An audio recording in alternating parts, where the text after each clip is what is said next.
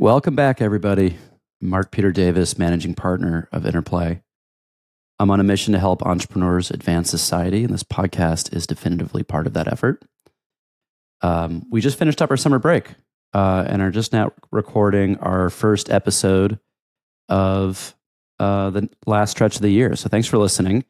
Uh, also appreciate a lot of pe- people were listening to episodes while we weren't producing anything in the summer. That was pretty cool. Um, the last segment we did uh, that we left live in August, or sorry, June, July, when we stopped, was about how to navigate the summer doldrum as an entrepreneur. Uh, today we pick back up the show. and We've got Mike on, and he's talking about how to get back in the game because it is green light. You know, get moving. Emails are flying. Deals are starting to happen. Like, be back in the game. Uh, and he also takes us through some major market dynamics and some data that's been produced uh, that might be a glimmer of optimism that uh, segments of the market are opening back up. So here's to some hope uh, that the machine kind of gets a little bit more well oiled by the end of the year. Uh, Phuong also does a segment today. She covers a really important topic. Uh, she runs through essentially how to communicate and message your value proposition, which of all the things entrepreneurs focus on nailing, this that they need to operations, customer success, things we talk about commonly. Um, this is one of the most important, but one of the most ignored.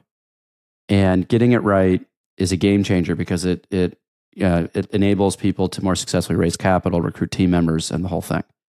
So super important. Uh, check it out. Welcome back, and uh, thanks for listening. All right, Mikey, welcome back. How's it going? Good man. I feel like I Uh, haven't seen you in a podcast studio in a while. Uh, is that good or bad for you? It's been really is this a labor of love? uh, you know, we could talk about it later. um, we left off the summer with you giving everyone advice on how to navigate the summer lull, July, August. Yeah. Um, actually, a bunch of people reach out to me, you know, questions and comments on that, that segment. So I didn't know anyone listens to our podcast, but apparently people do. Um, and uh, we're now back in the game. And Yeah. so lights are on, everyone's at work, emails are flowing. Any quick tips for folks day one of this push in the market? yeah, I think there's a lot of excitement around doing some deals towards the end of the year right now. And there's, I think, you know, people are back and excited to do deals. Not that it wasn't happening over the summer. There were a lot of deals happening in, in June, July, and August. But I do think there's a, a nice freshness to coming into September and a little bit more of a an emphasis on getting deals done going into the end of the year. So I think it's a good time to start reaching out to people. Uh, I think it shows a, a good like market knowledge that you're you're aware of like when fundraising cycles happen, and uh, I think it's a good time to start raising. I can back that up with some fun data. Um, I noticed this chart recently that came from Carta, um, and for those of you who can't see it, I will talk a little bit about it. But uh, it seems to me, if you look at this chart, uh, their data says that total capital rose 26% from Q1 to Q2 of this year. Uh, and I do think that this indicates a bit of a bottom in the capital markets. It looks like it probably happened somewhere uh, towards the end of Q4 last year into Q1 this year. And we do look to be bouncing back. Uh, the bars here is total rounds. So while the total rounds are flattish, the amount of capital does seem to be going up. And it does look to me like this will be the market bottom. It also coincides with you, you know near the top of the rate hiking cycle and sort of the now general idea that rates pretty much can only go down from here. Now we might have one more hike up. At the end of the day, we're pretty much near the top of the rate cycle. And I think that will probably also indicate the, the bottom of the venture market. What's interesting too on this, I, I think you're probably right, is what happens next? Do we kind of stay in a trough for a bit or does it scale back up like a moonshot? And one of the indicators we know on this is that the large institutional LPs, the universities, endowments, insurance companies, are all still very heavily weighted venture. And so uh, there is a overhang of uncalled capital that has to kind of get cleared out and return capital has to be returned back to those folks for VCs to go successfully raise new, bigger funds. So the market is not, the system is not really flushed out, even if we've hit a bottom in, uh, we've kind of leveled out at a bottom in deployment levels. Uh, it's not, there's not a ton of cash coming into the VC market from the LPs uh, relative yeah. to other periods. But I'd counter that a little bit because there is there is a lot of cash sitting in venture funds already, and I think you know that the conversation for the last year was like, oh, this mark like VCs are going to have to deploy money, and I think it was very clear to everyone that they did not that they, they did not and do not have to deploy money. These funds are very long vehicles; they can sit on cash for a very long time. Venture capitalists right. don't call capital; it sits with the LPs. They call it when they need it. So this idea that they have cash sitting in an account burning a hole in their pocket was was clearly shown to be uh, false. And I think while you're absolutely right, the LP down to VC cycle is still backed up in terms of needing exits, and we can get onto the exit competition IPO window a little bit later in the conversation. There still is a ton of cash sitting out there in, in VC's pockets, and I think people are excited to be in an environment where they can start deploying capital again. Yeah. So hopefully, headline is we kind of know the market. It is what it is now, and starts to trend up over time. But my guess is it's not an overnight hockey stick situation. For sure, it, it, it, this is not going to rip back. But you know, if the public market is any indicator, we have seen uh, high growth stocks return to almost uh, record levels in terms of prices once again. So I don't think it's out of the question that that we'll see a, a swift movement. But I, am with you. I don't think we're going to rocket ship back, and, and the private market's going to take more time.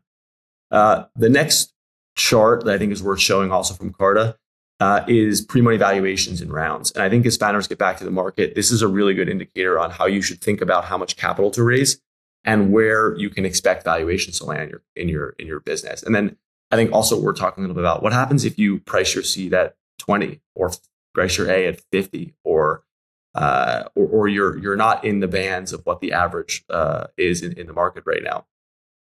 And my view on it is while you can certainly always try for higher valuation, it doesn't necessarily mean that you're going to set yourself up for success. And, and we've talked a bit about this the, on the podcast before, but you can see here like what the expected jump in valuation for the previous investors is.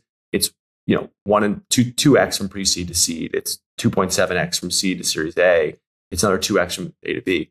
And if you try to price yourself at the high end. So in this chart, you see the 75th percentile of Series A is, is close to $70 million. And then the, the median of Series B is $85 million. My point is, if you price yourself on the high end for an earlier round, and then you go out to raise your next round and you have not absolutely crushed it, then what's going to happen is you compress the pricing between the two rounds, and inevitably it becomes even harder for you to raise. Uh, totally. And I think we're seeing that with a lot of companies right now. And, and this is really the, the case to not overpricing your round, staying somewhere near the 50th percentile of these bands in order to set yourself up for an easier raise the next time around. And, you know, the, there's a psychological component to what you're describing. I mean, it's important to protect your ownership position as a founder, yeah. for sure. But it's more important to have a successful outcome right? If you kill the outcome in the process of protecting your ownership, you own a whole lot of nothing. Yeah, totally. And so uh, th- there's a nuance, there's a balance to protecting your position, but also setting the company up, de risking the company. And that's the balance I think you're kind of pointing to. Uh, a lot of people won't be looking at this on YouTube. So just I'm going to quickly read uh, the valuations here. So there's a, it shows, the chart shows a 25th, 50th, and 75th percentile for all the different stages. Just quickly, the the 50th percentile, so kind of mean for pre-seed is a seven and a half million dollar cap. It's fourteen and a half million dollars for a seed. Pre-money. Pre-money. $39 million for an A, 85 for a B, and 255 for a C. So if you're on the if you're not seeing this and you did your last round way above that, so you should look at this data and try to recalibrate. I think a lot of entrepreneurs have already kind of gotten mar- a market cycle and feedback about where they should reprice. Uh, but if that sounds wildly off from where you're sitting, um, you need to be really strategic about how you're using your current capital when you go out to raise and how you position it. Yeah, totally agree. Um, cool. I think the next thing we're talking about is sort of like what's happening in the growth stage and the IPO market. So there's two forces. We are starting to see some of the best companies from the last era go public. Uh, Instacart is probably the biggest name here. Uh, they uh, they expect to go public in September. It's September 8th right now. So we'll see in the next few weeks if that happens. I think more importantly is really where that's going to price. Uh, they brought their private valuation down to 13 billion. So expectations sort of float around there. Maybe it, it prices there and then trades much higher. Uh, really, a lot of, I think everyone in the market is kind of sitting and waiting and watching this one. Uh, unsure what will happen, but it could be the door opener that sort of catalyzes this next bull run in in the private market. And I think it, if it does trade well and and there is appetite from the private uh, from the public market, uh, then it will be very good for all of the growth stage and even early stage private market companies. So it lists, and if the price goes up and kind of moves in the right direction, it's going to be signaled to other entrepreneurs like, "Hey, not a crazy time to to go public," and that that opens up a lot. Like we talked about downstream, that gets money back to LPs, which means they can invest in the VC funds. It just this is one of the bottlenecks. Yep, and and there's one other thing happening in the growth stage right now. I mean, th- there isn't a lot of investment in growth right now, and I, I think one of the reasons why that is is you have this cohort of companies that was either overvalued or overpriced that really can't go out and test the private markets again because their uh, their valuation is too high and relative to their cash position and their ARR. And uh, because of that, there is no activity in the growth market. So what we need to see right now is this cohort of companies get to the Series B and C in order for the growth market to really reinvigorate, and or the IPO market digest some of those companies. So the unlock growth to me is new companies coming into the growth stage, and B IPO market opening up, allowing some of those growth companies to either go public or show a good comp to sell the business to private equity or strategic acquirers. And we don't have any of those right now, which is why the growth stage is staying so quiet. God, that would be awesome. I really hope Instacart yeah. crushes it. Uh, yeah. It would put a lot of this machine back on the rails. Totally. So, and there's there's a line of of really great large SaaS businesses that are sort of waiting in the wings right now for this to happen. And if it goes well and it, it looks like interest rates have sort of peaked, I think we could be in for a very nice year of uh, of IPOs. That's awesome. Very cool. Cool. Thank you, Mike. Thank you, Mark. Phuong, are we still doing this podcast? Uh, apparently, apparently it's on my calendar. Uh, it hasn't Whose idea been was for this? weeks. I thought we were probably done. yours. You you have all the good ideas. No, that's not true. I think Will's forcing us. well, here we are after a long break. Yeah, the break was nice. I saw this on the calendar this week, and I was like, "All right, we'll get back in the groove." No, I actually like having a little structure back in my life um, from from the summertime. So nothing says structure more than a podcast recording. That's true. You love your calendar items. All right. What do you welcome back? What do you have for us this week? Yeah, well, it's it feels good to be back, as I said. Um, I wanted to kickstart this new season with a subject that I think that is super important to every startup. It's something that lays the groundwork for everything you do as a company. It's your value proposition. So, your value proposition is the basis for how you talk to your investors, how you build your marketing strategy to acquire customers, and even how you inspire your employees. We've had a large number of companies start in our incubator recently, and this is one of the first things we work with them on because it's often overlooked uh, but yet it's the foundation for everything. So, first, let's define what a value proposition is. A value proposition is a clear and concise statement of the benefits a company brings to its customers. It's basically a description of how a company is going to generate revenue. It's your 20 second pitch telling people why what you're offering is awesome and why they should care. So, I have a friend who used to love dinner parties but then once she became a, a founder, she started dreading them. She felt like every time someone casually asked her what she was doing, she had to immediately start pitching her company. And then the conversation would become a drag because she would go on and on about what she was doing and why it was great, but she didn't have a clear way of saying it that was compelling. And if you can't get someone at a dinner party to get excited about your company, you're definitely definitely never going to be able to get an investor or a customer excited. So, how do you come up with a value proposition? I think a tool that is really powerful um, is called the value proposition canvas. I'm going to pull this up um, to show you what it looks like. Give me. Visuals. Very cool. If you're listening on audio, you got to hit the YouTube to see this. So this is uh, this is what we use. This is a tool that we use to work with our companies on the on their value proposition. Um, and if you can't see this, I have a box on the left side of the page uh, that represents the product, and it breaks it up to three components: benefits, features, and experience. So under benefits, it's, it's what you think it is, right? It's what, what are the benefits of your product? What does your product do? Then there's a box for features, which is a list of how your product works. Then in the last box is experience. What, how does your customer experience your product? What's the UX? And then on the right side, I have a circle that represents your target customer. This is broken up into three slices. First slice is needs. What are the problems your customers trying to solve? What are they trying to do but can't? Then I have a slice for wants. Now, these are the emotional factors driving purchase. So, you know, think about if you have a car company, your customer needs might be that they need to get from point A to point B, but their wants must might be that they want to feel cool, they want to feel luxurious or aspirational or fast. Then the last bucket is fears. These are the risks customers associate with switching to your product. Um, once you have this laid out, the next step is to look specifically about at how your product connects with your customers. So the connection between these two things right here.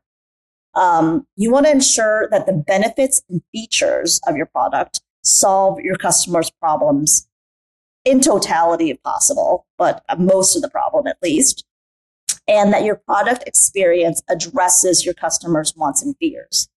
Then you create your value proposition around this connection.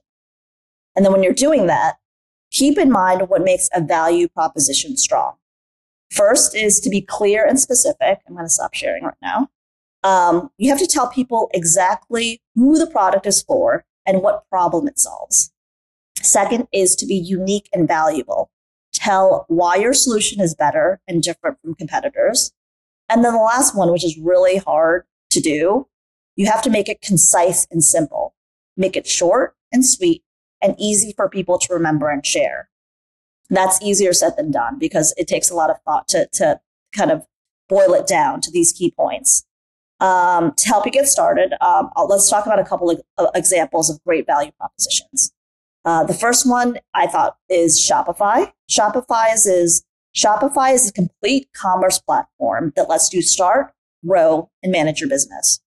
Why I think it works is that it's clear that it's for e-commerce store owners of all stages, and it's a complete solution for them to run their business. Very like very memorable, short, clear, to the point. It's awesome. Uh, another good one I That's think is. Slack. Make work life simpler, more pleasant, and more productive. Um, why I think this works is that it's immediately clear that it's a workplace productivity tool, but then that it drives efficiency, but then surprisingly also boosts team morale and satisfaction and happiness, um, which I think is is is amazing in the way that it kind of is cohesive about um, describing this product. So yeah, that's what I have for today. Hopefully, these tips will help you nail your value proposition. And at the very least, it gives you something to talk about at your next dinner party. This is a very useful one, even though I think a, bunch of people probably heard what you were talking about and thought it was a snoozer. There's a lot of really smart people who suck at this. They spent their whole life being trained academically on how to write and do everything else. And it is really hard to create punchy, concise language about something you're too close to. Yeah. Uh, I think it's Mark Twain had the quote if I had more time, this would be shorter. Uh, exactly. uh, I am constantly working with really highly educated senior executives running companies uh, that we've invested in or partnered with. And this is one of the main things that they struggle with, like the operations, the customer success, all the things we spend time focusing on learning. They know. But this is the thing that everyone thinks is just intuition, you'll figure it out, but people suck at it. So I, I love the fact that we've, we've got a framework to give people some guidance on how to think about it. Um, Yeah. It's a game And I changer if you get it right. Totally. I think, you know, what a lot, I think one of the pitfalls of a lot of founders is that they're so, uh, you know, for obvious reasons, in love with their product and they're so passionate about the product is that all they can do is talk about the product, but they don't make that connection to the customer, right? They don't think about the customer, whether or not the customer is going to like or buy their product and how well it's, it's solving the problem. So I love that this framework really gives you, you're deep diving into the product, which you already know, and your customer.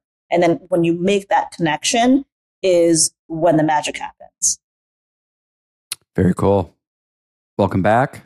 Thank you. Happy September. Good to be back. Thanks for running through this. Talk soon. All right. Thanks. Thanks for getting back in this. We're warming up here. Hopefully, that wasn't too choppy today. Uh, and uh, we'll catch you next week.